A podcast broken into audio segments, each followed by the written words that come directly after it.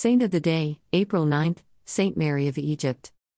In Cyril of Scythopolis' Life of Saint Cyriacus, he tells of a woman named Mary found by Cyriacus and his companions living as a hermitess in the Jordanian desert. She told him she had been a famous singer and actress who had sinned and was doing penance in the desert. When they returned, she was dead. Around the story was built an elaborate legend that had tremendous popularity during the Middle Ages, according to which she was an Egyptian who went to Alexandria when she was 12 and lived as an actress and courtesan for 17 years.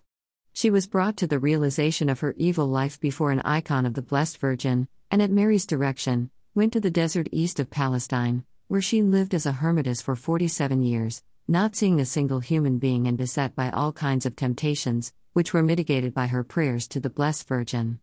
She was discovered about 430 by a holy man named Zosimus, who was impressed by her spiritual knowledge and wisdom.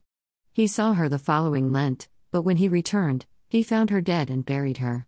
When he returned to his monastery near the Jordan, he told the brethren what had happened and the story spread.